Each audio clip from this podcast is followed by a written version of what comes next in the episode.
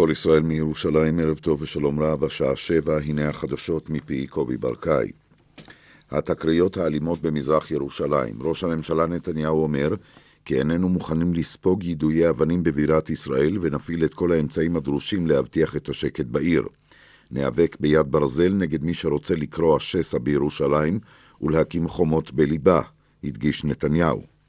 נשיא המדינה ריבלין אמר כי האלימות בירושלים הגולשת לטרור חייבת להיעצר ביד קשה של כוחות הביטחון נגד המתפרעים, ערבים או יהודים. שני האישים דיברו בטקס לקריאת כביש 9 בכניסה לירושלים על שמו של ראש הממשלה המנוח יצחק שמיר. גם היום נמשכו התקריות במזרח העיר, ובין השאר נורו זיקוקים אל לוחמים של משמר הגבול המוצבים בבית העלמין היהודי בהר הזיתים. איש לא נפגע.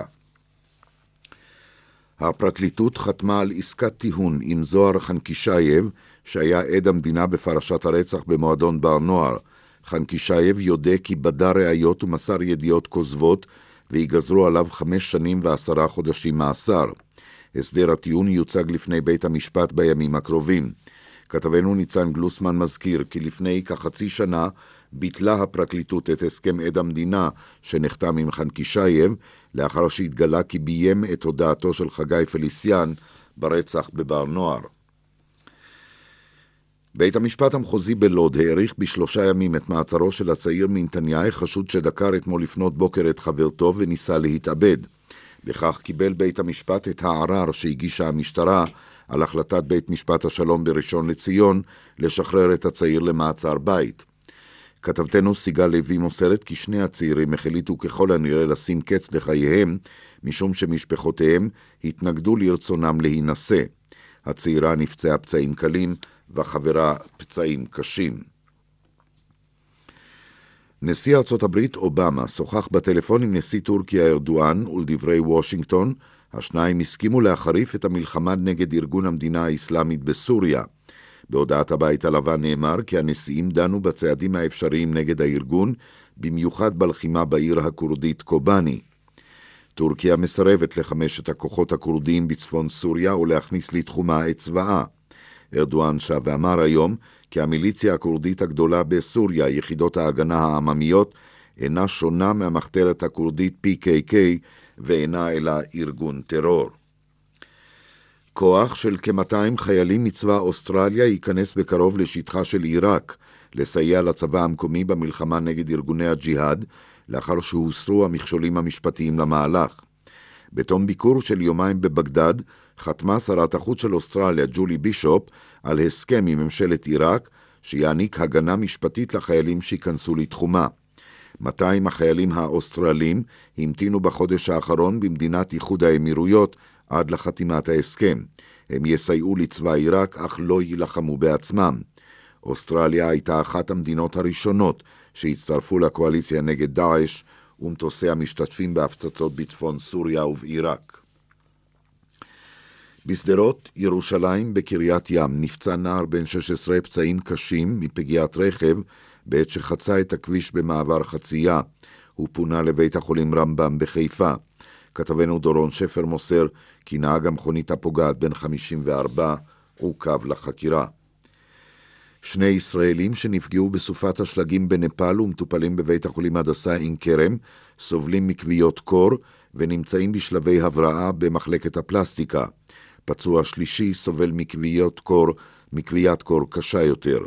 כתבנו גיא קוטב מוסר כי השלושה הגיעו לישראל לפנות בוקר. עורכי החדשות רון נסיאל ויובל גנור. התחזית מיד. בחסות בנק יהב, המציע חשבון ללא עמלות עובר ושב והלוואה עד 100 אלף שקלים, לפרטים כוכבית 2617. הלילה יוסיף לרדת גשם מקומי, תחנו סופות רעמים יחידות ושיטפונות בנחלי הדרום והמזרח. מחר ירדו גשמים מקומיים בעיקר בדרום הארץ ובמזרחה, וייפסקו בשעות אחר הצהריים. יהיה קר מן הרגיל בעונה. זה סוף החדשות מכל ישראל. רשת ב' של כל ישראל, כל החדשות, השידור הציבורי שלכם ובשבילכם. מיד דין ודברים, אך לפני כן מוקד התנועה איתן גור, בבקשה. ערב טוב איריס לביא, ערב טוב למאזינים. בצפון צומת אחיהוד עמוס לבאים מכל הכיוונים, בדרך עכו נהריה עמוס משומרת עד צומת רגבה. איילון דרומה, עמוס ממחלף רוקח עד לגוארדיה וממחלף וולפסון עד דוב הוז, צפונה עמוס ממחלף חולון עד ארלוזורוב ובהמשך ממחלף קק"ל עד גלילות. בגאה צפונה עומס תנועה ממחלף השבעה עד מחלף מסובים, בגאה דרומה עמוס ממחלף גאה עד בר אילן. גאה צפונה עמוס ממחלף השבעה עד מחלף גאה, גאה דרומה.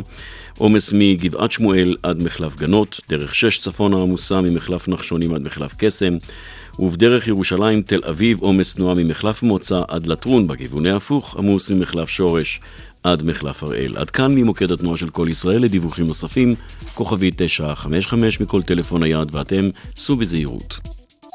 שלום. שוב אמא שלך באה לקפה? זה בגלל מכונת הקפה שקנית. לא קניתי אותה, הצטרפתי לאספרסו קלאב ושילמתי רק על הקפסולות. רוצים גם מכונת קפה? חייגו עכשיו, כוכבית 4994.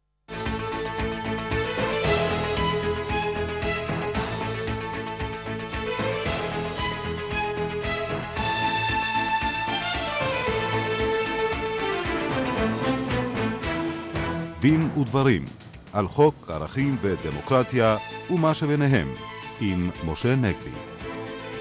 שלום לכם, עורכת התוכנית אורית ברקאי, מפיקה דפנה אברהם, טכנאי השידור משה מושקוביץ, כאן ליד המיקרופון משה נגבי ואיריס לביא. מיד נעסוק כאן בהיבטים המשפטיים של יוזמת נשיא הרשות הפלסטינית אבו מאזן נגד ישראל במועצת הביטחון של האו"ם בנושא סיום הכיבוש בתוך שנתיים והתמיכה הגוברת באירופה בהכרה במדינה פלסטינית. באולפנינו מתארח הפרופסור רובי סייבל, מומחה למשפט בינלאומי, לשעבר היועץ המשפטי של משרד החוץ. נשאל אותו גם כיצד צריכה ישראל להגיב על המלצת שר החוץ האמריקני לנקוט יוזמה למשא ומתן על בסיס קווי 67. באולפנינו העורך דין ותת ניצב בדימוס יעקב גרוסמן, לשעבר סגן ראש אגף החקירות. נשוחח עמו על שורשי המשבר המוסרי האתי בצמרת המשטרה ועל המסקנות המתחייבות בכל הנוגע למינוי המפכ"ל הבא. בית הדין הרבני בחיפה החליט כי הוא איננו מוסמך לדון ולהכריע בגירושיהם של יהודים שהתחתנו בנישואים אזרחיים. עמנו המומחית לדיני משפחה, עורכת דין גילה ברזילי, שתעריך ותסביר את חשיבותה העקרונית של ההחלטה הזאת. כל אלה איתנו, אבל נפתח במבט משפטי על העימותים שהתחוללו כאן בירושלים, בעיקר בהר הבית במהלך החג ואפילו היום. משה. תיריס אה, באבו מאזן, ואני רוצה גם לפתוח באבו מאזן בהקשר הזה של ירושלים והר הבית. אה, אני חייב לומר שמאוד קוממו אותי הדברים אה, שאמר נשיא הרשות הפלסטינית לגבי כך שיהודים, מתנחלים, הוא כינה אותם, מטמאים בעצם נוכחותם את הר הבית. אני חושב שדווקא מי שסבור, ואני עוד אתייחס לזה בהמשך, וכמובן אפשר בהחלט לסבור שלאו דווקא ישראל אה, צריכה להחזיק אה, בריבונות אה, על הר הבית ושאפשר לחלוק את הריבונות הזאת עם כל מיני גורמים באזור, כולל אבו מאזן, צריך לבוא ולהבהיר חד משמעית שכל מי שיהיה ריבון בהר הבית, בין פלסטיני, בין ירדני, בין איזשהו גוף בינלאומי ובין ישראל, חייב קודם כל להתחייב שהוא יאפשר לבני כל הדתות אה, לבוא ולקיים שם את פולחנם אה, על פי אה, אמונתם. ואני חושב שבכך שאבו מאזן הודיע שיהודים טמאים בעיניו לבוא להר הבית ולהתפלל בהר הבית, הוא הוכיח שהוא לפחות איננו ראוי לקבל לידיו את השליטה במקום הזה. אבל מה בעצם נלין על אבו מאזן? אם גם uh, ממשלת ישראל, צריך לומר ממשלות ישראל לדורותיהן, נקטו עמדה שהיא בעיניי לא ערכית, לא חוקתית, פוגעת בזכויות האדם, באיסור גורף על יהודים להתפלל על הר הבית. למי שלא יודע, יהודים יכולים בנסיבות מסוימות לבקר בהר הבית, אבל אסור להם להתפלל, אסור להם להביא לשם תשמישי קדושה, אסור להם להתעטף שם בטלית. אני חושב שהדבר הזה הוא בלתי נסבל אה, מנקודת המבט של אה, זכויות האדם. הדבר הזה סותר גם את חוק השמירה על המקומות הקדושים, חוק שהכנסת קיבלה אה, מיד לאחר מלחמת ששת הימים, שאומר שמשטרת ישראל חייבת להבטיח את חופש הגישה להר הבית, ונאמר שכל מי שמפריע לחופש הגישה הזו צפוי לחמש שנות מאסר, כך נאמר בחוק הזה, והנה משטרת ישראל עצמה כמובן, זו לא החלטה שלה, על פי הוראת הממשלה, אה, מונעת את הגישה, כמו שאמרתי, ומונעת גם את התפילה אה, אה, בהר הבית. אני רוצה גם להזכיר שחופש הדת, חופש המצפון, הם ערכים שמובטחים במפורש בהכרזת העצמאות שלנו. ישאל המאזין את עצמו, אז איך קורה דבר כזה? איך זה שבג"ץ לא חייב את המדינה לאפשר תפילה של יהודים בהר הבית? ובכן, הסיבה היא, ופה יש אולי מסר חשוב לכל מי שמציעים היום, אפרופו בעיית המסתננים, אה, לקבוע שיש דברים שבג"ץ לא יוכל לדון בהם, שכבר יש לנו חוק אחד כזה, חוק בן 90 שנה, כן, 90 שנה, אה, רבותיי, דבר המלך משנת 1924, אה, שהבריטים חוקקו פה, שכתב שבכל מה שקשור למקומות הקדושים בכלל ובהר הבית בפרט, בתי המשפט אינם יכולים להתערב. ולמרבה הצער, ובעיניי גם החרפה, בית המשפט באמת סירב אה, להתערב בעצם בנושא הזה. הוא אמנם אה, אמר שצריך לכבד את חופש הדת בהר הבית וצריך לכבד את חופש הפולחן, אבל כאשר יש ודאות קרובה שהדבר אה, יגרום לאלימות, אה, אה, אה, מותר למנוע או לשלול את החופש הזה. עכשיו, אני בהחלט מקבל שאם יש באמת סכנה בהסתברות גבוהה לאלימות, מוצדק להגביל זכויות אדם וגם את חופש הדת והפולחן. אבל לבוא ולהגיד שכל תפילה של כל יהודי בכל שעה, בכל מקום על הר הבית, יוצרת את הסכנה הזאת, זה לדעתי אמירה שאיננה עומדת במבחן השכל הישר, ומי שאומר כך בעצם מכופף או אה, אה, משפיל את שלטון החוק אה, בפני אלימות, נכנע לאלימות. שלטון החוק בעצם מניף דגל לבן אל מול אלימות. אבל אני רוצה כן לומר מצד שני, שאבו מאזן כן צדק בחלק אחר מדבריו, שוב לדעתי, כאשר הוא אמר והתריע שישראל לא יכולה לנהוג ככל העולה על רוחה בהר הבית בכלל, בהר הבית בפרט ובירושלים בכלל. והדברים של אבו מאזן הזכירו לי דברים שאמר פרופסור למשפט בינלאומי, כמו האורח שלנו פה, רובי סייבל, אבל פרופסור אחר למשפט בינלאומי, יורם דינשטיין, עוד פעם, שנים אחדות לאחר מלחמת ששת הימים, הוא כתב מאמר אה, שנקרא ציון במשפט תיפדה, מאמר מאוד ידוע, שבו הייתי אומר בחוש נבואי ממש, פרופסור דינשטיין כתב שסיפוח מזרח ירושלים זה סמרטוט אדום בעיני הפר בזירה הבינלאומית. זה הדימוי שבו הוא השתמש בו. והוא אמר, זה לא יחזק את אחיזתנו בירושלים, זה יחליש. ואנחנו יודעים באמת שבעקבות חוק יסוד ירושלים, אותן מדינות שהחזיקו שגרירויות במערב ירושלים, הוציאו אותם אה, אה, משם. ונכון, אמרה את זה גם פה פרופסור לפידות לפני שבועיים, נכון שלפי החוק במדינת ישראל, אין ספק, גם ירושלים, גם הר הבית, זה בתחום הריבונות של מדינת ישראל.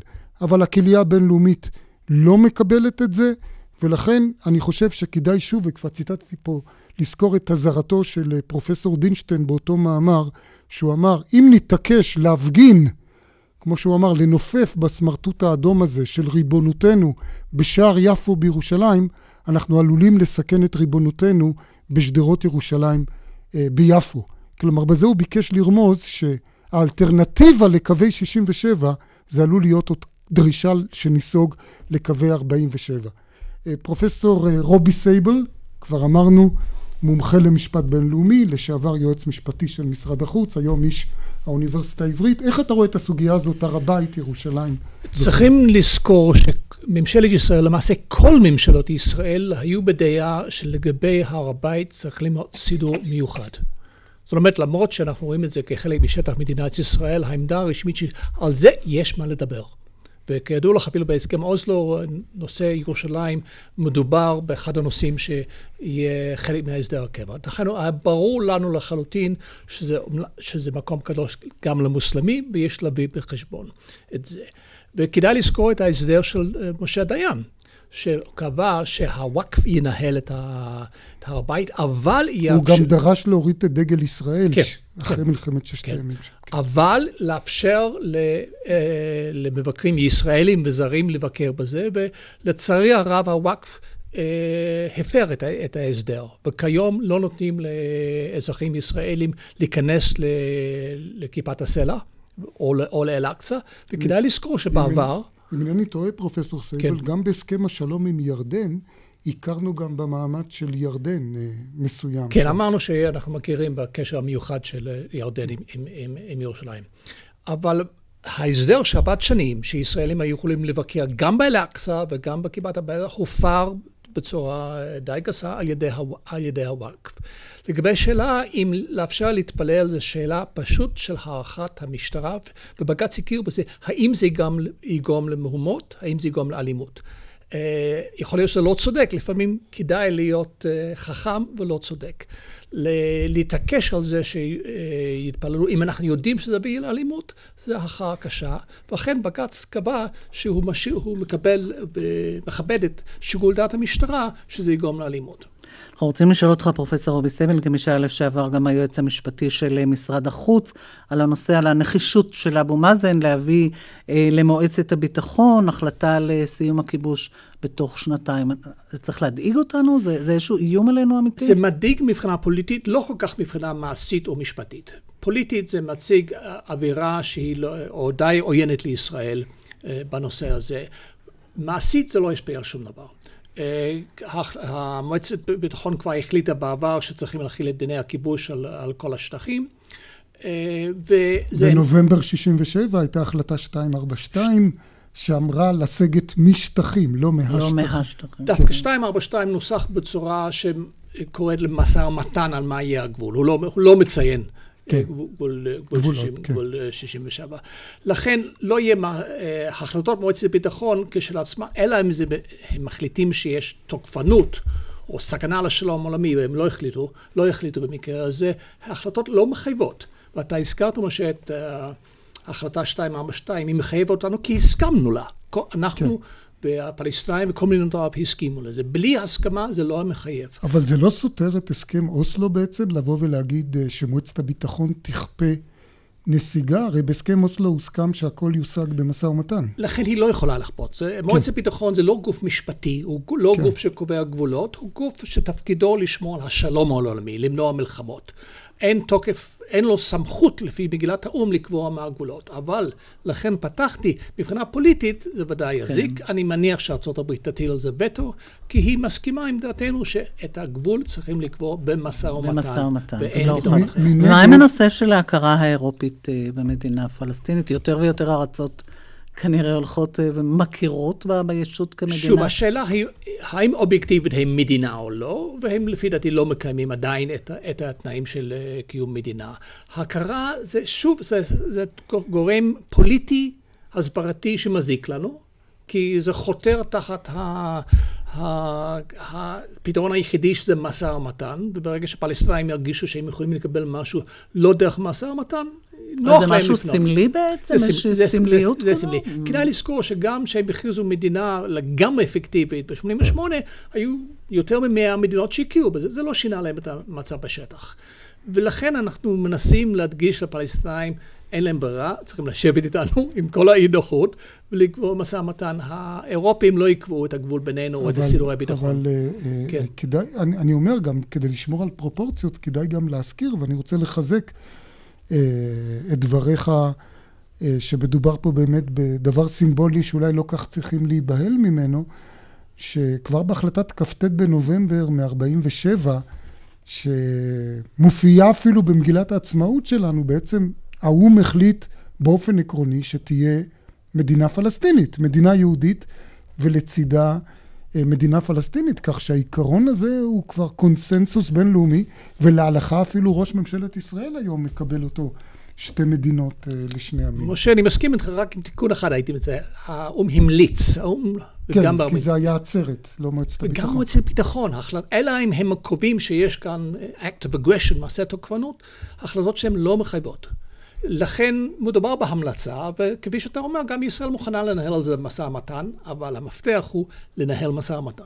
עכשיו בא uh, שר החוץ uh, האמריקאי uh, ג'ון קרי, ואומר לנו, בואו כדי uh, לקדם את פני היוזמות האלה של אבו מאזן, בואו תקומו אתם, תעשו מעשה, ותודיעו שאתם מוכנים למשא ומתן על בסיס קווי 67, והוא בפירוש אומר, תוך כדי חילופי שטחים, כלומר, לא מדובר לחזור בדיוק לקווים של 67. עכשיו, זה בעצם גם, הייתי אומר, המשך של קונסנזוס בינלאומי שקיים בעצם מאז 67.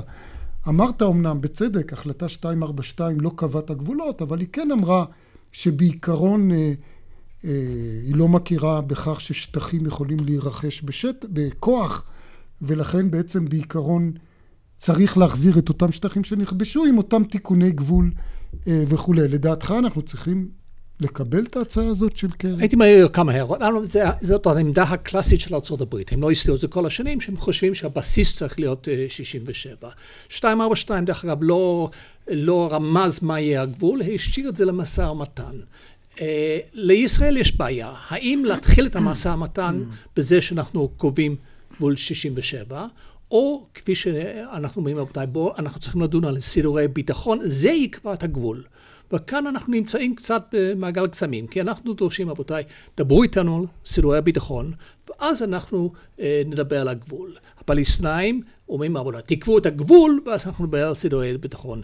את הקשר הגורדיוני הזה, איכשהו צריכים לחתוך אותו. איך לדעתך, אגב? איך יוצאים מהפלונטר, כמו שאומרים? הפטנט שבדרך כלל מסוימים עושים זה יחד. צריכים למצוא משא ומתן, גם לדון גם על הגבולות וגם על, גם על הביטחון, כי באמת הם תלויים אחד בשני. אתה לא יכול לדבר על הגבול אם אתה לא יודע מה עשינו בביטחון, וגם להפך. כן, ואולי זה מתווך יכול לעזור כאן, או שזה רק אחד מול השני. כן, בהחלט. והאמריקאים ניסו, נכשלו, אבל uh, אני מניח שינסו שוב, אבל המפתח הוא, כפי שאת אומרת, תיווך. לא תכתיב, אלא רבותיי, בואו ננסה להגיע לאיזושהי חבילה שיכלול גם סידורי ביטחון וגם בהחלט אז אפשר לדבר על הגבול. ומה דעתך, פרופסור סייבל, לגבי הטענה או ההצעה או הדרישה של גורמים בינלאומיים מסוימים, ושוב פעם, גם ארצות הברית ושליט מצרים, הסיסי, העלה את הנקודה הזאת בפתח הוועידה לשיקום עזה בשבוע שעבר. שישראל תאמץ את היוזמה של הליגה הערבית. איך אתה רואה את היוזמה של הליגה הערבית מבחינת ה... יש הרבה אלמנטים מאוד חיוביים בהצעה של הליגה. קודם כל, עצם ההכרה בישראל, בדיוק. זה דבר שהוא, כן. הכרה בישראל ושכינון יחסים נורמליים כל מיני, אבל זה, הם ניסחו את העמדה הערבית. דהיינו, נסיגה לקו 67, נסיגה מכל מזרח ירושלים, ואזכור די מעורפל של זכות השיבה, של החלטת. דהיינו, זו חבילה שאנחנו לא יכולים לקבל אותה. זה, אבל זו עמדה ערבית הרבה יותר מתונה מחרטום שאמרו לא, לא, לא, לא. בהחלט, אז הם יכולים לבוא למשא ומתן עם uh, הבסיס של חרטום. הם לא יכולים לבקש מאיתנו שאנחנו נאשר את זה, כי אנחנו זה, נאשר שוב נסיגה טוטאלית 67, כולל מזרח ירושלים mm. ואזכור של. זה בעצם גוש ערבי חדש שאנחנו מדברים עליו, נכון?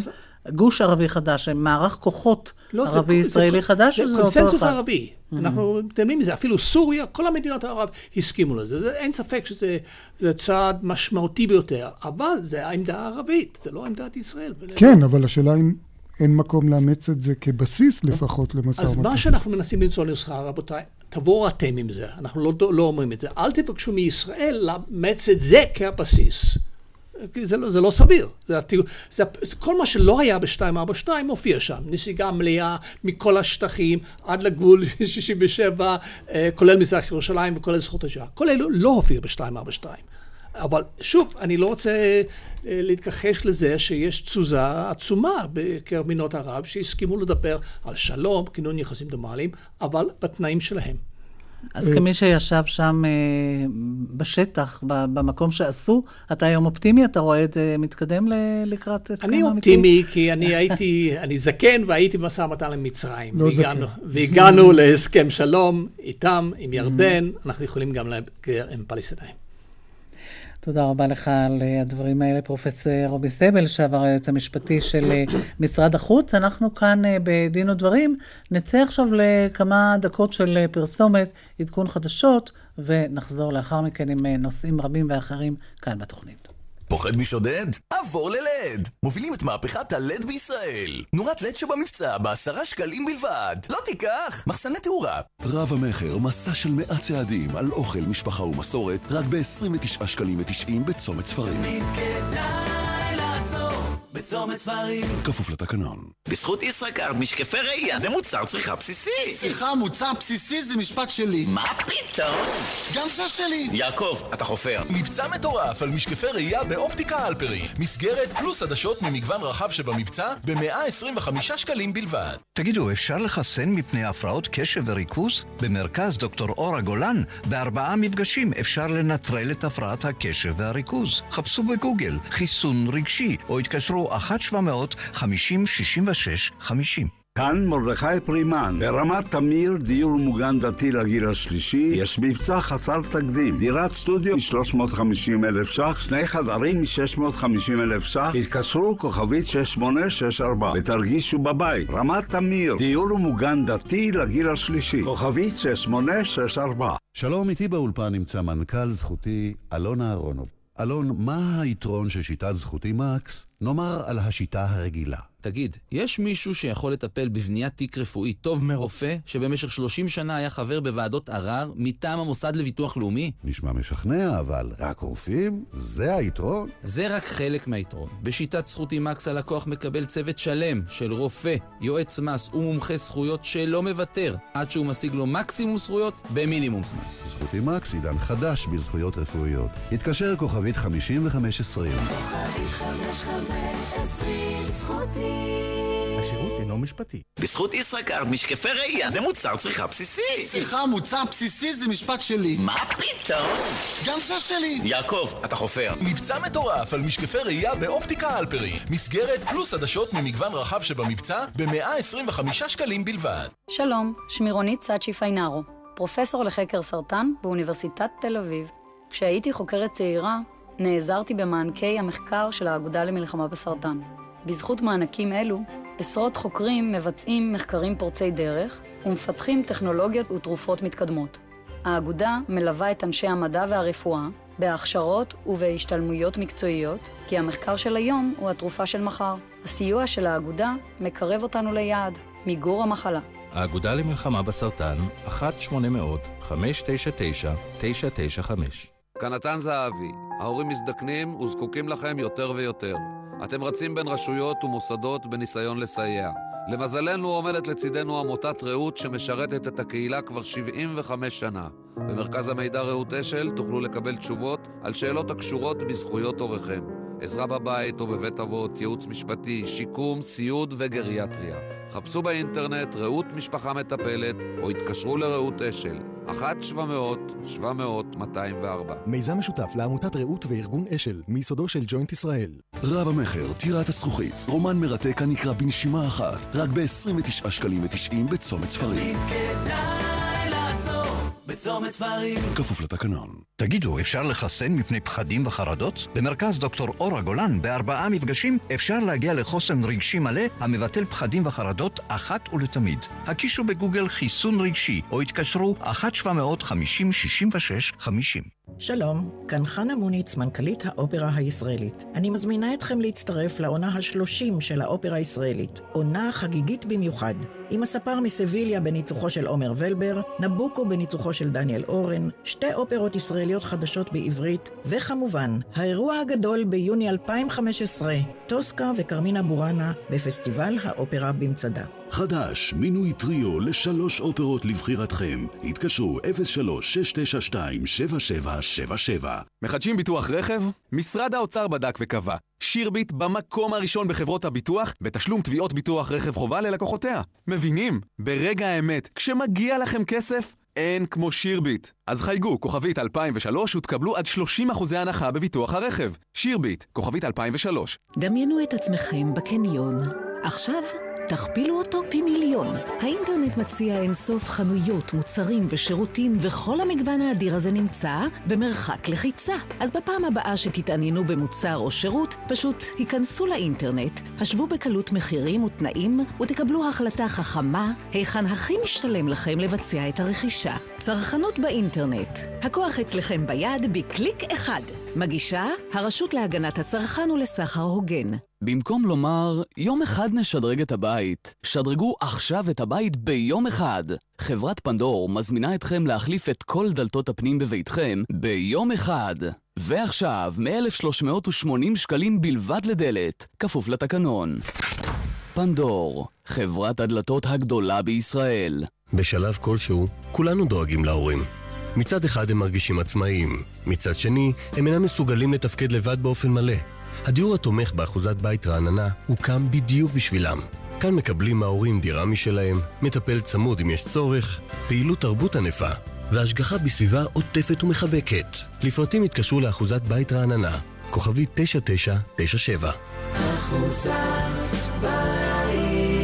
כוכבי 9997. שבע וחצי, עדכון חדשות, קובי ברקאי, בבקשה. תודה, שלום, ערב טוב. הפרקליטות חתמה על הסדר טיעון עם זוהר חנקישייב, שהיה עד המדינה בפרשת הרצח במועדון בר נוער.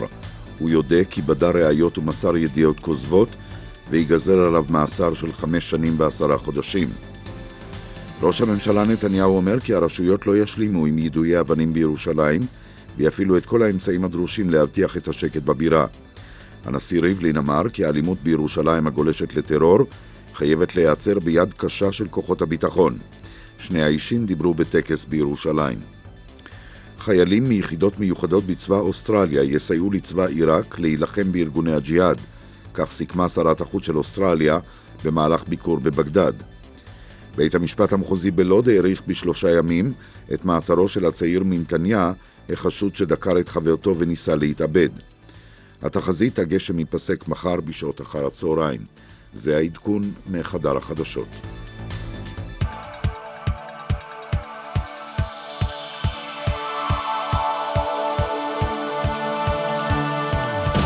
והתחזית להערב, רוח צפונית תנשב מהשעה 10, עם הסיפורים, הקולות והחדשות מהצפון ועל הצפון. רוח צפונית, עם חיים אדור, באולפן בחיפה וברשת ב' של כל ישראל. מותק, תזמיני לנו מלון עם רעיון. פרימה מיוזיק אילת. זה לא סתם מלון, זה מלון עם רעיון. פרימה מלונות, כוכבי 99-95. יואו, הברכיים הורגות אותי. כמה כואב לך? מ-1 עד 2,767. 2,767. נו מצוין! אז חייגי לאפוסטרפיה, כוכבית 2,767, ותנצחי את הכאב בהליכה. אפוסטרפיה, טיפול חדשני ומותאם אישית, לבעיית כאבי ברכיים וגב ושיפור התפקוד. אפוסטרפיה, ניצחתי בהליכה. 2,767. הקריין מנדנד? עבור ללד! מובילים את מהפכת הלד בישראל. נורת לד שבמבצע בעשרה שקלים בלבד. לא תיקח! מחסני תאורה. אנחנו כאן ברשת ב' של כל ישראל, דין ודברים, ועכשיו איתנו כאן באולפן העורך דין ותת ניצב בדימוס יעקב גרוסמן, לשעבר סגן ראש אגף החקירות, ערב טוב לך. ערב טוב. ואותך אולי נשאל איך אתה חש או חשת לנוכח הדברים, הכשלים האתיים שאנחנו שומעים מצמרת המשטרה. אני חש רע מאוד, ולו במישור המאוד פרטי, אני שירתתי במשטרת ישראל 24 שנים. וחשבתי שמדעי המשטרה הם מדים מחייבים, וסימני הדרגה גם הם אומרים משהו, וככל שהם, שהדרגה גבוהה יותר, לדעתי הערכים צריכים להיות נוקשים יותר. הדברים האלה לא גורמים לי נחת, אבל כאן, לכבוד התוכנית הזאת, עיינתי בסקר שהזמין המשרד לביטחון פנים בדיוק לפני שלוש שנים, סקר דעת קהל, סקר שנעשה לפי כל הכללים, נדמה לי של מכון סמית. הסקר עצמו מקיף כמאה עמודים. מצאתי שלושה נתונים ונתחיל בחדשות הטובות. התמונה ביסודה מניחה את הדעת. 69% מהנשאלים היו בדעה שמשטרת ישראל אינה מושחתת, וזה בהחלט טוב, או בואו נגיד זה לא רע. 84% אפילו היו בדעה שצריך לשתף פעולה עם המשטרה, שוב טוב. אבל 60 אחוזים היו בדעה שהמשטרה אינה ממלאת את תפקידה באופן מוצלח, ולזכור, זאת השאלה כפי שנוסחה על ידי עורכי הסקר. במילים פשוטות, 60 אחוזים חושבים שהמשטרה לא פועלת נכון. וכאן אני מוסיף את ההערכה הפרטית שלי, הצדק למרבה הצער איתם. המשטרה מנוהלת רע בכל רמות הפיקוד. אה, דיוני סגל הפיקוד הכללי במטה הארצי זכורים לי כמין ריטואל ארגוני מביך, כמעט גרוטסקי, ביטול שעות עבודה יקרות, וכאן זה מתקשר למה שקורה היום. בעיקר מה שבא שם לידי ביטוי, לפעמים בצורה בוטה וגסה, יריבויות אישיות נוקבות ומרות, שלחלקן היו שורשים קדומים שמעטים בכלל הכירו אותם. קליקות. אה, חיסולי, כן, בהחלט, קליקות ועוד איך קליקות. חיסולי חשבונות, כמובן במרכאות, לא חלילה בכלי נשק. באלימות, כן. כל אלה מנעו מראש אה, דיון רציני, ולכן לא היה כמעט סיכוי שבדיוני הספ"ק אה, יתקבלו החלטות ראויות לגופם של העניינים הנדונים. דבר נוסף, אה, בשנים, אני מנסה למקם את זה בזמן, בתקווה שאני לא טועה, בשנים 90, 92 ואילך, תהליך הפוליטיזציה במשטרה, שהיה גם לפני זה, אני לא משלה את עצמי, נעשה גלוי עד כדי בוטות. אני עצמי הכרתי קצינים בדרגי הביניים וגם קצינים בכירים יותר, שלא רק שלא הסתירו את הקשרים שלהם עם שרים ועם חברי כנסת, אה, ועם בעלי השפעה, נאמר כך, למיניהם, להפך, הם השתבחו בקשרים האלה בגלוי ותלו בהם את קידומם. עכשיו, זה אולי מתחבר שוב לבעיה האתית שנתגלתה לנגד עינינו, כי אם אנחנו זוכרים את אותה תמונה שבעיניי מסמלת את החטא האתי הקדמון של צמרת משטרת ישראל, של אותם uh, בכירים במשטרה שמסתופפים עם כל מיני חשודים ונחקרים בפלילים מסביב לשולחנו של uh, הרב פינטו, מר בחצרו. פינטו, מר פינטו, אנא. מר פינטו, מר פינטו. אני מקבל את התיקון. Uh, uh, uh, זה אול, גם אולי מה שהביא אותם לשם זה בדיוק אותה אמביציה שהם חשבו שדרכו ודרך השפעתו ודרך השפעתם של אותם אנשים הם התקדמו במשטרה ונדמה לי שזה סותר ערכים אתיים בסיסיים. אתה הבאת לפה, אולי, אולי תספר כן, למאזינים רציתי, מה הבאת. רציתי לשמור את זה לסוף, אבל אני רואה שקשה לך להתאפק ואני מבין למה. אני הבאתי לכאן מין אה, פנקס כיס קטן שהופק ב... בספטמבר 2004, והוא נושא את הכותרת המחייבת ערכי משטרת ישראל. הוא, אה, נדמה לי שקוראים לזה מנוילן. כלומר, כל הרעיון היה... שוטר נושא את זה כן, בכיסו. ב- זה בדיוק הרעיון, כן. הוא מותאם אכן למידת הכיס השמאלי במדים, והרעיון השאלה היה... אם לפעמים הוא גם שולף את זה מהכיס וקורא את מה אה, זאת שכתוב. שאלה כן. מצוינת. אני אולי אחר כך אומר שתיים, שלוש מילים, אבל אכן, אחד הסעיפים החשובים במסמך הזה הוא, הכותרת היא טוהר מידות ודוגמה אישית. והנה כך נאמר שם בתכלית הקיצור, השוטר ישמור על טוהר מידות ועל יושר, ינהג על פי כללי המשמעת, יאמר אמת, ידווח באופן מלא ומדויק, וישמש דוגמה אישית בהתנהגותו בכל עת. כל מילה נוספת מיותרת. אה, אני אה, זוכר בכל אופן שנושא האתיקה היה תמיד בעייתי. ולכן, אה, בתקופה שבה הייתי מפקד המכללה לקצינים בכירים, החלטתי אה, לשים את אה, משקל הכובד, לפחות מבחינתי אני האישית, על הפרק הזה, והצלחתי לגייס במאמצים גדולים מאוד את פרופסור אסא כשר. המאמצים לא היו מפני שאסא סירב, המאמצים היו במישור אחר לגמרי, על ה- ענייני כספים וכיוצא בזה, עד שאישרו לי את זה, ואסא כשר אה, בנה סילבוס אקדמי שהוכר גם על ידי אוניברסיטת חיפה, וזה בעצם היה התמריץ האמיתי. אולי שם... נזכיר שגם היו לזה פירות, אנחנו זוכרים שבכל אופן היה איזושהי אווירה של ניקוי אורוות אה, באותן שנים. אני זוכר למשל שני ניצבים שהודחו מן המשטרה בגלל שהם הלכו באופן פרטי לאדם שהיה מעורב בפלילים ובירכו אותו לרגל חתונתו. זה הספיק כדי ששני ניצבים אה, יורחקו מהמשטרה. אבל אתה בעצם מספר לי שהיום הפרק הזה על האתיקה אפילו לא נמצא בו. לא, ב- הפרק, אה, הפרק, אה, אה, המשיכו ללמד את הפרק תקופה מסוימת, בסופו של דבר הפרק אה, ירד מתוכנית הלימודים, אבל לא מתוך כוונה רעה, זה היו שיקולים, היות וצמצמו את אורכו של הקורס, אז כשבאו לקצץ, קיצצו את הפרק הזה. הדבר החשוב באמת, הלקח המאוד פרטי שלי מהפרק, היה אה, די מעציב.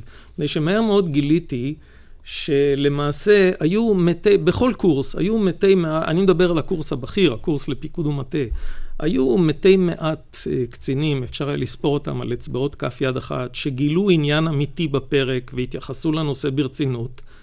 והם לא היו זקוקים לפרק mm-hmm. הזה בכלל, מפני שערכי האתיקה היו כנראה טבועים בהם הרבה, מופנמים הרבה קודם. אז אתה אומר שהיום אם ללכת למסיבה או לברית או לחתונה של מישהו שקשור, זה, זה בעצם איזשהו עניין של שיקול אישי כבר היום, של של אדם אה, אני, בין, אני, בינו אני לבין עצמו? לך, אני, אומר, אני אומר לך כך, זה לא רק עניין של שיקול אישי, זה עניין של אה, איך רואה את עצמו קצין בכיר במשטרה. Mm-hmm. ואין ספק שלדרגה, ככל שהיא בכירה יותר, יש מחיר. והמחיר הוא מאוד פשוט. קצין בכיר במשטרת ישראל צריך לעשות מה שעושה אה, שופט בערכאה הנמוכה ביותר, והוא יודע את זה קודם למינויו. הוא לא יכול להרשות לעצמו להיות חבר של כל אחד, הוא לפעמים צריך, עם כל האי נעימות שבדבר, להתרחק אולי מחברויות קודמות, כי יש פה אה, עניין גדול של הנראות. אם הדברים נראים רע לציבור, ולא ייתכן שהקצינים האלה לא מבינים את זה, אז כנראה שלא צריך לעשות את זה. גם אם אין כלום, גם בוודאי, אם אין שום דבר. בוודאי, בוודאי, לנראות יש חשיבות עצומה. עכשיו, אני מוכרח לה, לה, להגיד לך משהו שנזכרתי בדרכי לכאן בעניין פרק האתיקה. אחד הקצינים שהתייחס אה, לפרק ולמרצה בצורה מזלזלת ובוטה, היה, דרגתו, היה קצין שדרגתו אז הייתה רב פקד, והוא העביר את כל הקורס לפיקוד ומטה במשחק טטריס. היה פעם מין משחק מחשב, מחשב כזה. כן. הוא כנראה חשב שאני עיוור. הוא ישב קורס שלם ושיחק טטריס. הקצין הזה לימים הגיע לדרגת ניצב במשטרת ישראל, מה שמאוד מאוד הטריד אותי, ושירותו אה, במשטרה הסתיים שלא בדרך הרגילה. שלא בדרך הטבע. כן, שלא בדרך הטבע ולא נוסיף אף מילה. כך שלמעשה היה פה מין פרדוקס. פרק האתיקה אה, כוון לאוזניהם שמי שאולי אבל, לא היו אבל, זקוקים אבל לו. אבל עוד פעם, אני שואל את עצמי, אם פה סליחה על הביטוי הלא כל כך אה, ריחני, הדג מסריח מראשו במובן הזה, שהיית מצפה שברגע שהמפכ"ל ראה את אותו צילום שהזכרתי פה, הוא היה צריך להביא ולהגיד לקצינים חד משמעית, אסור לכם להסתופף בחברתו של אה, אותו רב, או כאשר פורש ניצב בעקבות פרסום תמונתו בחברתו של אה, נחקר בפלילים, כמו שקרה לניצב ברונו שטיין, הייתי מצפה שדובר המשטרה יברך על הפרישה הזאת ולא יביע צער שאותו ניצב פורש. איזה מסר אתה מעביר בתגובות האלה? תראה, אני אנסה להיות לרגע סנגורו של המפכ"ל. ייתכן שהמפכ"ל עשה בדיוק את מה שאמרת כאן, אינני יודע. לגבי הודעה של דובר המשטרה, תראה, תפיסת העולם שלי אומרת שאתה יודע, אדם, מי שנפל, אנחנו אה, לא עומדים על דמו. ואני חושב שמה שנעשה היה מספיק.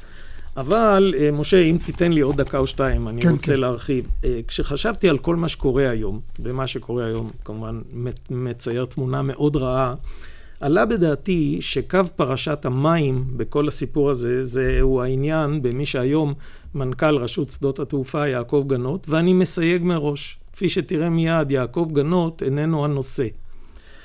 אה, נזכיר... יעקב גנות כמשל. כן, בפירוש כן. אכן כן. יעקב גנות כמשל. אה, נזכיר, לפני כ-20 שנה, כשיעקב גנות היה מפקד המחוז הצפוני של המשטרה, הוא נחקר באיזו פרשה של קשרים לא ראויים עם אה, קבלן, אה, אחד מהקבלנים בעיר נצרת, ובסופו של דבר הוא עמד לדין בבית המשפט המחוזי בנצרת, הוא והקבלן גם יחד, הועמדו לדין כאשר ליעקב גנות ייחסו לקיחת שוחד, מתן שוחד, מרמה והפרת אמונים. והוא זוכה. זוכה. הוא זוכה. זה היה כמדומני השופט גדעון גינת. המדינה לא השלימה עם הזיכוי וערערה לבית המשפט העליון. גם בית המשפט העליון זיכה את יעקב גנות, שלא יהיה ספק. בית יעקב גנות יצא מבית המשפט זכאי. צח כיונה, אם אני אה, מצטט אה, נאשם אחר שזוכה. אה, הזיכוי היה ברוב דעות. כלומר, את פסק הדין כתב השופט אליעזר גולדברג, הצטרף אליו השופט יצחק זמיר, ובדעת המיעוט היה השופט יעקב קדמי. השופט גולדברג, כשזיכה את גנות, לא חסך ממנו את שבטו. ואני ברשותך אצטט כאן שורה אחת מפסק הדין. הוא אומר למשל, אפשר כאילו ישבתי אני בערכאה הראשונה, לא היו קביעותיי כקביעותיו של בית המשפט קמא, שציין בעצמו כי התיאוריה שאותה העלו הנאשמים מצויה על הגבול הדק שבין סביר ללא סביר. אמירה מאוד נוקבת, אני, כן. אני לא יודע אם, הרבה, אם ישנם הרבה ערעורים שבהם נאמרו דברים כאלה. אבל הוא מגיע למסקנה, ושוב זה ציטוט, שמידת הפגיעה באמון הציבור אינה מגיעה למידה המצדיקה את החתמתו של גנות כעבריין פלילי. וכאן אני מגיע לשורש הרע, מפני ששורש הרע בכלל איננו גנות. שורש הרע הוא התייחסותם של שני שרים לביטחון פנים לפרשה העגומה הזאת. המשיכו לקדם אותה. כאן אני רוצה להוסיף שלדעתי המאוד צנועה, פסק הדין הזה של השופט גולדברג, יותר משהוא זיכוי חמוץ, כמו שפעם היינו קוראים לזיכויים כאלה, הוא למעשה הרשעה מוסרית. אתית מוסרית נוקבת. ובכן, השר הראשון שמדובר בו, ולא נחסוך את הכבוד מהאיש, היה אביגדור קהלני, שהחזיר את יעקב גנות לשירות במשטרת ישראל כראש אגף התנועה. יעקב גנות עצמו, אגב, נחשב לאיש ביצוע מעולה, ולכן חפ... רבים חפצו בעיקרו. לימים הוא גם היה מפקד משמר הגבול. שבע שנים לאחר הזיכוי, ביולי 2003, בינתיים אה, מתחלפים אנשים, יעקב גנות מגיע למתחם שירות בתי הסוהר ברמלה, לבוש מדים ועטור דרגות רב גונדר, ניצב, כי הוא רב ש... ניצב, נציב שירות בתי הסוהר. עובר עוד פרק זמן של כארבע שנים כמדומני, השר הבא לביטחון פנים, השר דיכטר, אבי דיכטר, בוחר בו מרשימה ארוכה של מועמדים, בוחר בו כמחליפו של המפכ"ל משה קרדי. ואתה יודע מה, תראה במה אנחנו עוסקים כאן. מי כמוך זוכר שגם כהונתו של משה קרדי לא הסתיימה כדרך הטבע, כן. פרשת פריניאן, ועדת זיילר, לא ניכנס לכל זה. ואז למזלנו, למזלנו, קמו האנשים הטובים מתנועת אומץ, ועתרו לבג"ץ נגד הכוונה למנות את אה, גנות. מישהו לחש, מישהו לחש על אוזנו של גנות, או כנראה מישהו לחש, עצה טובה, וגנות עצמו הסיר את מועמדותו. כן. מצאתי בכתובים, ואין לי את מראה המקום המדויק, לימים השופט זמיר, מי שישב בהרכב שזיכה את גנות, כן. יכול להיות שזה היה פה, באולפן שלך, בתוכנית שלך, אינני זוכר. השופט זמיר עצמו התייחס בתקשורת, כשלא היה השופט כבר, למידת התאמתו של גנות לתפקיד מפכ"ל המשטרה, והוא אמר דברים קשים מאוד. אה, אני מצטט חלקי דברים. גנות הוא האדם האחרון שיכול להיות מפכ"ל. אינו אדם ישר, אינו ראוי להנהיג את המשטרה, דבק בו כתם. אבל השופט רוצה... זמיר, כן. רק רגע, כן. כאן הדבר החשוב. השופט זמיר אכן זיהה שהבעיה בכלל אינו גנות. הבעיה היא השר, הממנים. השר, הממנה. ואז רוצה... הוא כן. אומר עליו, הוא אומר על השר דיכטר שההצעה שלו היא חפוזה ולא אחראית, והיא מעידה על כך שהוא אינו מייחס חשיבות לטוהר המידות. אה, מעדכנים כן. אותנו אגב שזמיר אמר את זה ביומן הצהריים, אוקיי. עורכת התוכנית ארית ברקאי. כן, כן, אנחנו אה, כמעט לפני סיום הנושא הזה. כן, אני רוצה, אני רוצה, אה, תת-ניצב גרוסמן, בדיוק בנקודה הזאת, אה, לבוא ולומר, אמרת, אולי שורש הרע זה הממנים, ואולי שורש הרע הוא בכך שהמינוי נעשה על ידי פוליטיקאי. בהחלט, ו- בהחלט. ואולי צריך לחשוב פה על שינוי בפרוצדורת המינוי. אולי מפכ"ל המשטרה צריך להיות תפקיד של מינוי, כמו שנעשה לגבי יועץ משפטי לממשלה, של ועדה בראשות שופט. אה, וכולי וכולי וכולי. קודם כל זה כמובן לא יזיק, אבל לדעתי הדבר הכי חשוב זה אינני יודע כמובן מי יהיה המפכ"ל הבא. יהא אשר יהא, שמעתי גם מחשבות, אולי להביא מישהו מצה"ל, נאמר בעדינות, על רקע הפרשות האחרונות בצה"ל, הייתי חושב פעמיים אם זה מה שעם ישראל צריך. אבל יש דבר אחד שדי ברור לי, ואני אומר את זה מבאמת, אתה משום מה נקבת פה בדרגתי, שאני כבר אה, לא זוכר שענדתי אותה, תת-ניצב. אה, משטרת ישראל זקוקה למנהיג, וזה צריך להיות אדם רחב אופקים, נקי דעת ונקי כפיים, שידע ליזום ולהוליך שינויים פנים-ארגוניים מרחיקי לכת. ולאו דווקא גנרל. בהחלט. אני לא לגמרי בטוח שכבר המציאו אותו. עד כאן בנושא הזה. תודה רבה לך, עורך דין, תת-ניצב בדימוס יעקב גרוסמן. עכשיו אנחנו אה, אל הנושא הבא. בית הדין הרבני בחיפה, בית דין רבני בחיפה החליט שאין לו סמכות לדון ולהכריע בגירושין של זוג יהודי שהתחתן בנישואים אזרחיים, ועל כך נדבר איתך, עורכת דין גילה ברזילי, מומחית לדיני משפחה, וזו אה, החלטה אה, לא שגרתית. לא, ההחלטה היא כלל וכלל לא שגרתית, כי הרוח השלטת בדרך כלל בבית הדין הרבני היא שגם אם בני זוג יהודים התחתנו בנישואים אזרחיים בחו"ל, בית, הזו, בית הדין הרבני נוטל לעצמו את הסמכות והוא דורש בדרך כלל גט לחומרה.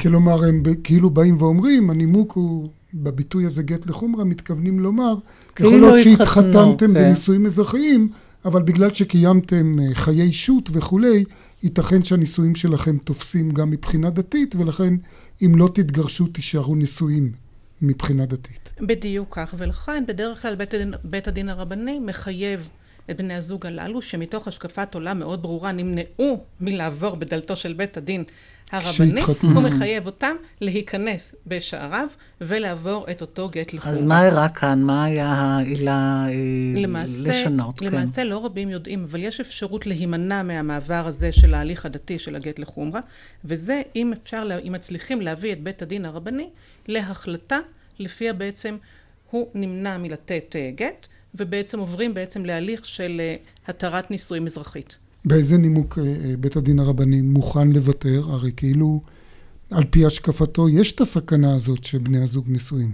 לא רק זה שעל פי השקפתו יש הסכנה הזאת, ישנן כאן עוד שתי בעיות נוספות. הבעיה הקבועה הרגילה היא שבית הדין הרבני מאוד נוטה לנכס לעצמו סמכויות. אימפריאליסטי כמו... והבעיה כן. השנייה היא שבית הדין הרבני, בדרך כלל אין אצלו תקדים מחייב. כלומר, החלטה של בית דין רבני אחד, נאמר שכבר הצלחנו וקיבלנו החלטה טובה, לא מחייבת לא הלאה, מחייבת את כן. בתי הדין הרבניים האחרים. וככה בעצם אנחנו יכולים לראות שבית דין רבני בחיפה, כבר ב-2008, בחן תיק של בני זוג אה, נשואים יהודים, וקבע שאומנם הם היו נדרשים לגט לחומרה, אבל אם אחד מהם מתנגד לכך, הוא מוכן לתת בעצם את ההליך האזרחי ולהימנע ממתן גט. אבל פסיקה כזאת לא מקדמת אותנו רבות, משום שלאחר מכן אנחנו רואים שוב שהמסלול המרכזי ועיקר התיקים הם בעצם מסלול של אולי, גט לחומרה. אולי תסבירי למה זה חשוב ולמה אני מבין שמבחינתך ההחלטה הלא שגרתית הזאת כן. של בית הדין בחיפה היא בשורה חיובית והיית בהחלט. רוצה שהוא כן יהיה תקדים מחייב ושילכו בעקבותיו. למה זה צריך לעניין אותנו? כלומר, למה עדיף לנו, לא רק בגלל שבאופן מצפוני, כמו שאמרת, כן. אנשים בחרו במסלול האזרחי, אלא גם מבחינה מעשית, אה, עדיף להם שבית הדין הרבני לא יתערב בגירושים שלהם. אוקיי. בדרך כלל כשאחד מבני הזוג שהתחתנו בחו"ל בנישואים אזרחיים, פונה בסופו של דבר לבית הדין הרבני ומבקש שבית הדין הרבני יכיר בסמכות ויטיל כאן את החלטותיו, המטרה המרכזית היא בעצם מה שנקרא כריכה, כלומר מי שפנה לבית הדין הרבני רוצה בעצם שבית הדין הרבני ייקח לעצמו את הסמכות לדון גם בנושא של המזונות, גם בנושא של הרכוש, ומקובל לחשוב שהוא בדרך כלל יעדיף את האינטרסים של הגבר על פני אלה של האישה, ולכן אנחנו בדרך מכירים את הנושא כן. הזה של מרוץ בדרך הסמכויות. כלל כן, כן, מרוץ הסמכויות בוודאי. העניין הוא שכאן מלכתחילה, גם ההיגיון וגם ההלכה אומרים, אנשים שלא התחתנו בתוך בית הדין הרבני, אין שום סיבה שבית הדין הרבני ייקח לעצמו סמכות לדון ביתר הנושאים. רק בגלל שזה כדאי לגבר. וכיוון שבית הדין הרבני לוקח לעצמו סמכות לדון בגירושים, עלול להיווצר מצב שהוא ייקח לעצמו, ויש לכך הרבה תקדימים, מצב שהוא לוקח לעצמו את הסמכות לדון גם ביתר הדברים האחרים, כלומר משמורת, רכוש, מזונות. וזו הרעה החולה, וזו בעצם הסכנה המרכזית של נטילת הסמכות על ידי בית הדין הרבני בנישואים אזרחיים, כאלו של גט לחומרה. רצינו עוד להרחיב בנושאים האלה, אבל זמננו כבר תם. אנחנו חייבים אה, לסיים. לא, תודה לנו רבה. דקה, אין לנו רוצה- דקה, יש לנו 20 שניות. אז אנחנו חייבים לסיים. תודה רבה לכולה יש לנו פרסומות, זה החוב הגדול שלנו. אז uh, תודה לפרופסור רובי סייבל, לעורכי הדין יעקב גרוסמן וגילה ברזילי, לעורכת התוכנית אורית ברקאי, המפיקה דפנה אברהם, לטכנאי משה קוזמה, באולפן היינו משה נגבי ואיריס לביא. ניתן להאזין לתוכנית באתר רשת ב', אנחנו נשוב בשידור חי של דין ודברים ביום ראשון הבא. ערב טוב, אחרינו מהדורת מבט מן הערוץ הראשון, להתראות.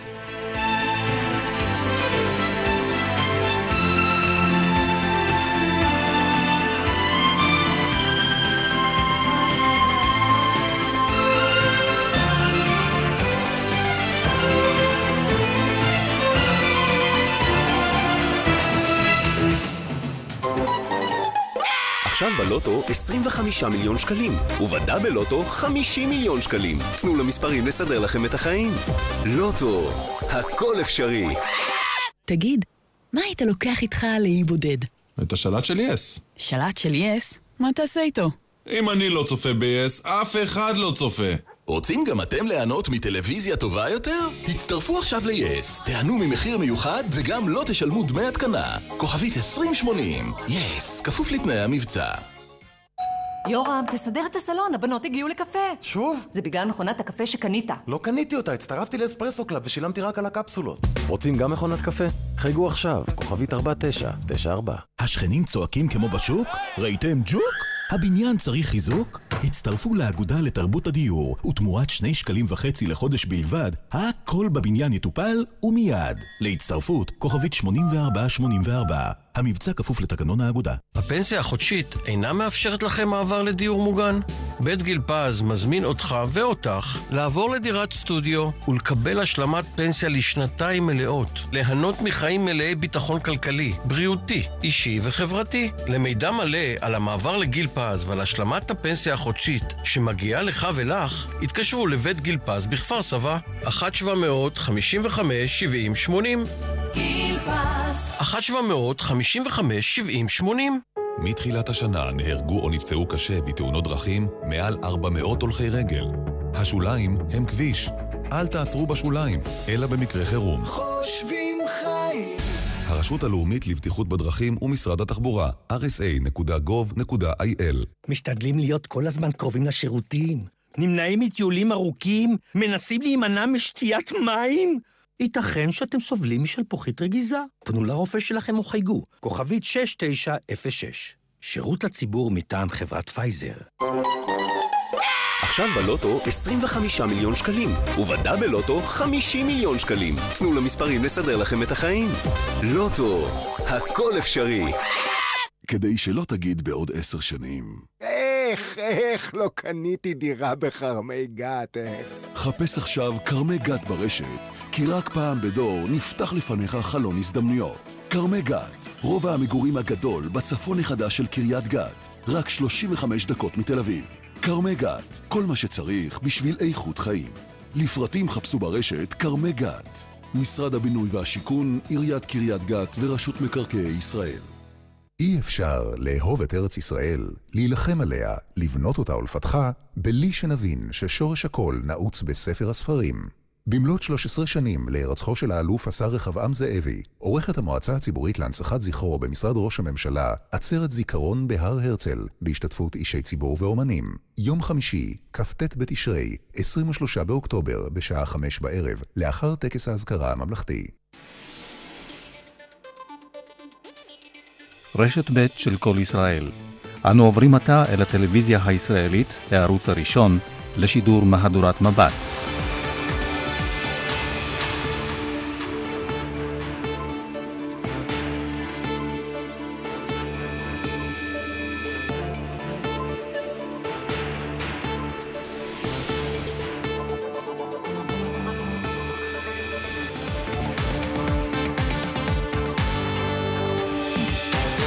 הערב במבט, בנפאל אפסו הסיכויים למצוא בחיים את הנעדרים על ההר. כתבנו הצטרף לחיפושים אחר מיכל צ'רקסקי. מבית החולים ברזילי לשורות דאעש, המתמחה המסור שהפך לטרוריסט. היה מסור מאוד בעבודה שלו, טיפל בחולים בצורה יותר מאשר מצופה מכל סטאז'ר אחר. פרשת הניצבים, האם תיק ניסו שחם קורס? שלב ההוכחות במשפט נדחה. פוענח רצח המנהל בטייבה, מפעיל המזנון בבית הספר ירה בו למוות בחדר המורים. בסכנין מסרבים להתנצל אחרי המחווה לעזמי בשארה. השרה לבנת דורשת להדיח את הקבוצה מליגת העל. למה לא? מדאעש, מחמאס, מג'בעת א-נוסרה, לא חשוב, עקר כסף. הערב אחרי מבט משחק ראשון של ליגת העל בכדורסל בהיכל פיס ארנה החדש בירושלים. רוי ניסני רוצה להיות הנהג הישראלי הראשון שיתחרה במרוצי פורמולה אחת.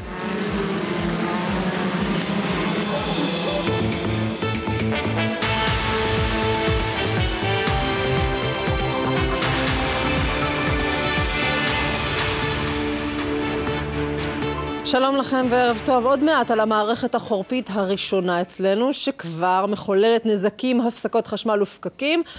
אבל ראשית, לאסון בנפאל, הרשויות במדינה הפסיקו את החיפושים אחרי 40 הנעדרים בהימאליה ואפסו הסיכויים למצוא אותם בחיים. שליחנו בנפאל, דודי ניסים, אתה הצטרפת היום אל כוחות החילוץ